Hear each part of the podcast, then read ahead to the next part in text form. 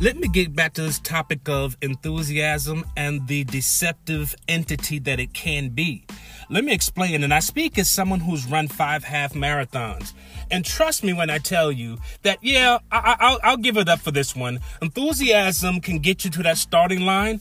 Enthusiasm can get you excited about getting started. But let me tell you something on mile 11 of a half marathon, enthusiasm ain't nowhere to be found. The only thing that helped me get through that point and that run is the fact that I was consistent in my training and I was consistent when it came time to execute.